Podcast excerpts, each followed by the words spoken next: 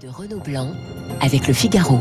Bonjour Pascal Boniface. Bonjour. Directeur de l'ERIS, l'Institut de Relations Internationales et Stratégiques, auteur de l'Atlas des crises et des conflits avec Hubert Védrine, publié euh, chez Armand Collin et euh, chez Fayard. Pascal Boniface, on, on parle beaucoup de nouvelle guerre froide pour qualifier le, le monde d'aujourd'hui. Euh, guerre froide entre la Russie et les Occidentaux, guerre froide entre la Chine et les États-Unis. Est-ce que ce terme de guerre froide, qu'on a connu entre, on va dire, entre 45 et, et 80, 1989, euh, est-ce que c'est un terme que vous, qui vous semble aujourd'hui approprié Ce qui est gênant, c'est qu'on reprend une expression du passé, Ouais. d'une époque historique qui est révolue, qui a marqué l'histoire, mais qui n'existe plus, pour l'adapter à une situation nouvelle qui n'a rien à voir. Il n'y a pas, comme pendant la guerre froide, deux blocs antagonistes avec des idéologies radicalement différentes et entre lesquelles il n'y avait aucune circulation. Du temps de la guerre froide, il y avait 2 milliards d'échanges économiques par an entre la l'Union soviétique et les États-Unis. Il y a 2 milliards d'échanges économiques par jour entre la Chine et Ouais. les États-Unis. Et la Chine n'est pas à la tête d'un bloc uni. Donc c'est tout à fait différent et il y a une sorte de paresse intellectuelle de reprendre une expression du passé par rapport à une situation du présent. Ceci étant, ce qui ressemble beaucoup, c'est cette euh, situation dans laquelle où l'affrontement idéologique, verbal, de propagande est très fort, l'antagonisme est très fort, mais on sait que cette guerre du langage ne va pas déboucher sur un conflit parce que il y a la dissuasion nucléaire. Donc ça, c'est une sorte, ça, ça a le goût de la guerre froide. Paresse intellectuelle, vous dites en gros, hein, c'est ça, oui, euh, parce que on, on- on aime bien. Oui, on aime bien, c'est un nouveau Munich, on reprend à chaque fois l'histoire du passé, mais la situation n'est quand même pas tout à fait. Ce qui est euh, comparable, c'est l'antagonisme, la rivalité, sans aucune. On a l'impression que tout gain de la Chine se fait au détriment des États-Unis et que toute résistance américaine se fait au détriment de la Chine. Donc ça, oui, ça ressemble à ce qui était la situation entre l'Union soviétique et les États-Unis. Alors, je vais pas vous parler de la Pologne, mais je vais vous parler de Taïwan, parce que c'est vrai qu'on en parle énormément en, en, en ce moment. La pression chinoise est quand même de, de plus en plus forte. Alors oui et non, elle est très forte, bien sûr. Il y a beaucoup d'avions euh, chinois qui se rapprochent et qui vont presque à la frontière pour revenir un peu après. Et en même temps, dans une déclaration d'il y a trois semaines, le président Xi Jinping a parlé de réunions pacifiques euh, de la Chine, alors qu'auparavant, il n'excluait pas que ça puisse se faire par des moyens militaires.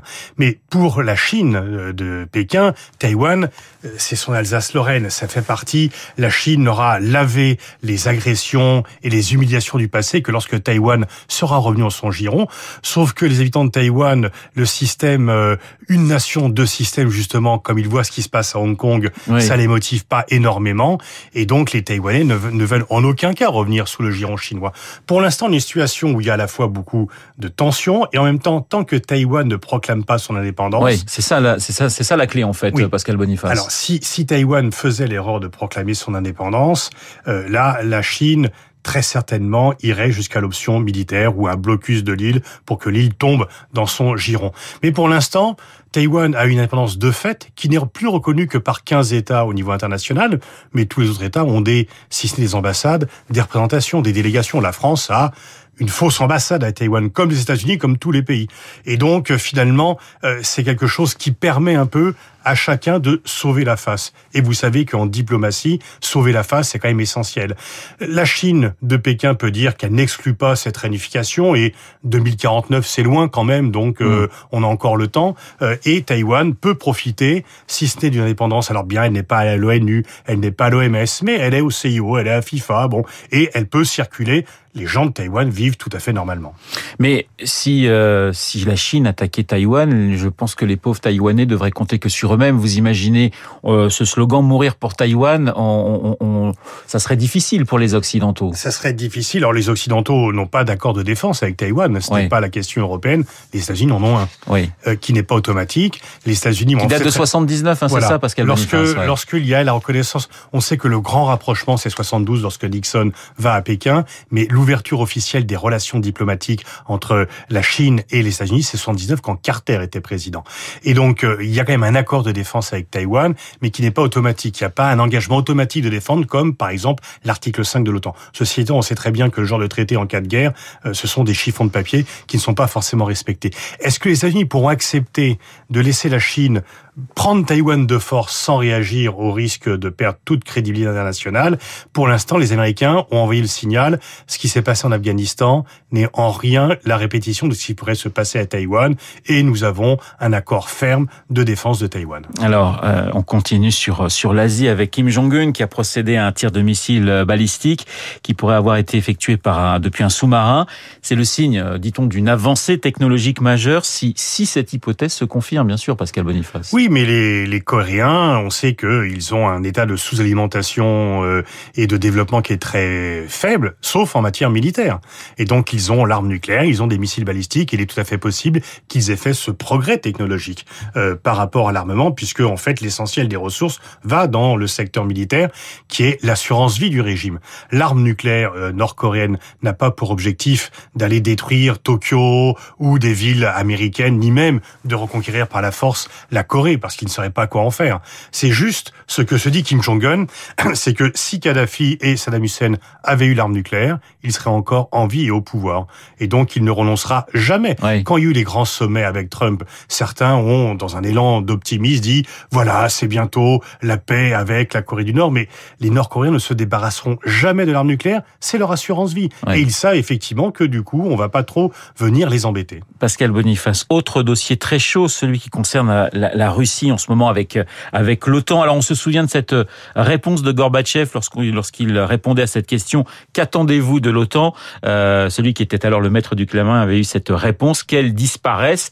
Poutine pense euh, pense la même chose? Euh, Il n'est pas assez naïf pour penser que c'est possible. Il a au contraire fait son deuil et il pense que les pays européens, dans sa conception, euh, je ne dis pas que c'est la vérité, mais dans sa conception, Poutine estime que les pays européens sont trop liés aux États-Unis et qu'ils ne prendront jamais euh, de l'espace par rapport aux États-Unis. Donc, il a fait un peu un deuil d'une réconciliation avec les Occidentaux.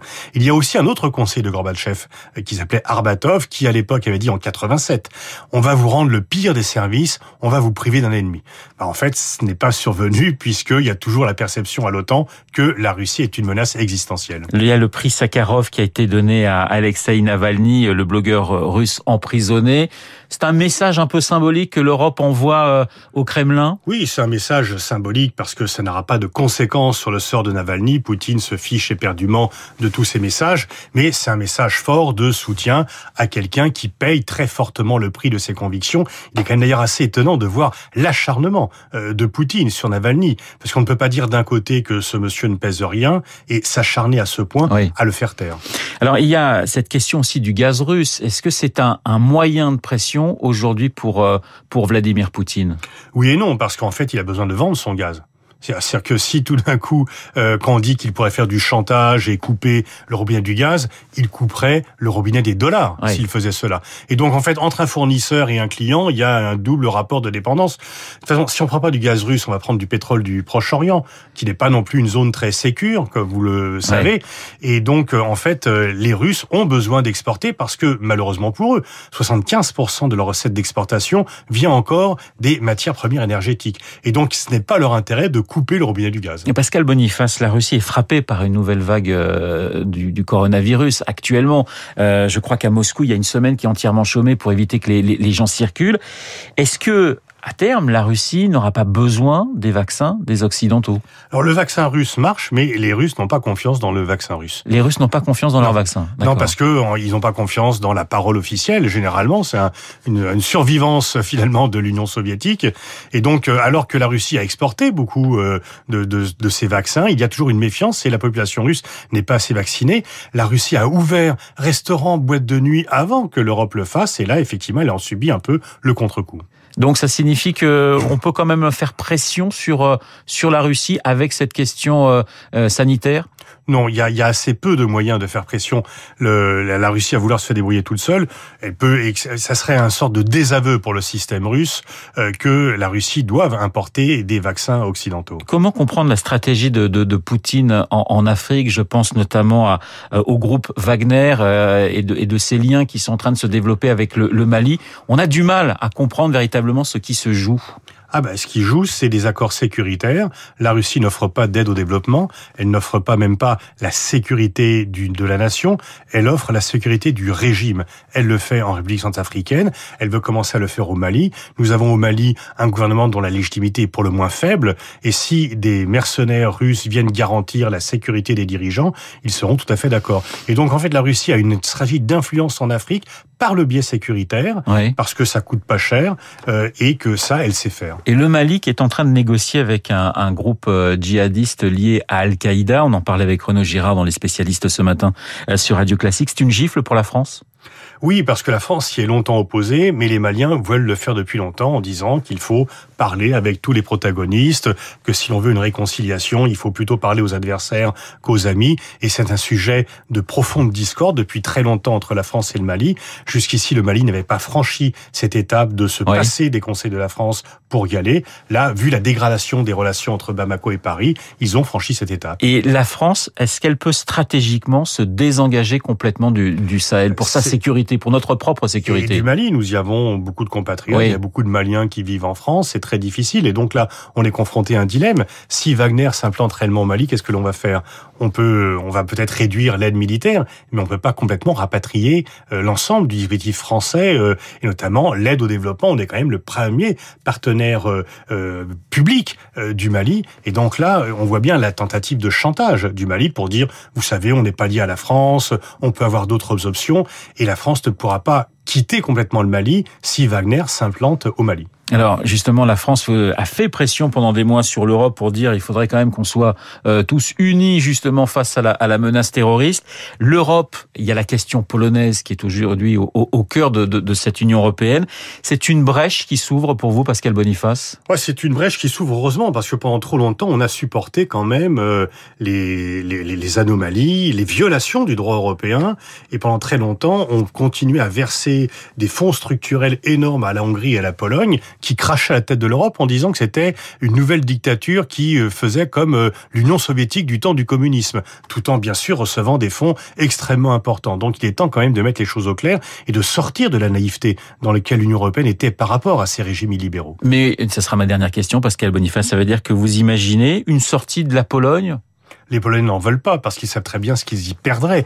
Et puis ils voient que l'exemple britannique n'est pas tout à fait motivant pour quitter l'Union européenne. Les Polonais veulent le beurre et l'argent du beurre. Ils veulent les fonds européens sans respecter les règles européennes. Voilà, Pascal Boniface, mon invité ce matin, le directeur de l'IRIS, qui publie avec Hubert Védrine Atlas des crises et des conflits chez Armand Collin et chez Fayard. Le tour du monde en 12 petites minutes. Eh bien, Pascal Boniface est le seul à le réaliser. Merci beaucoup d'avoir été ce matin mon invité. Il est 8h28 dans un instant. L'essentiel de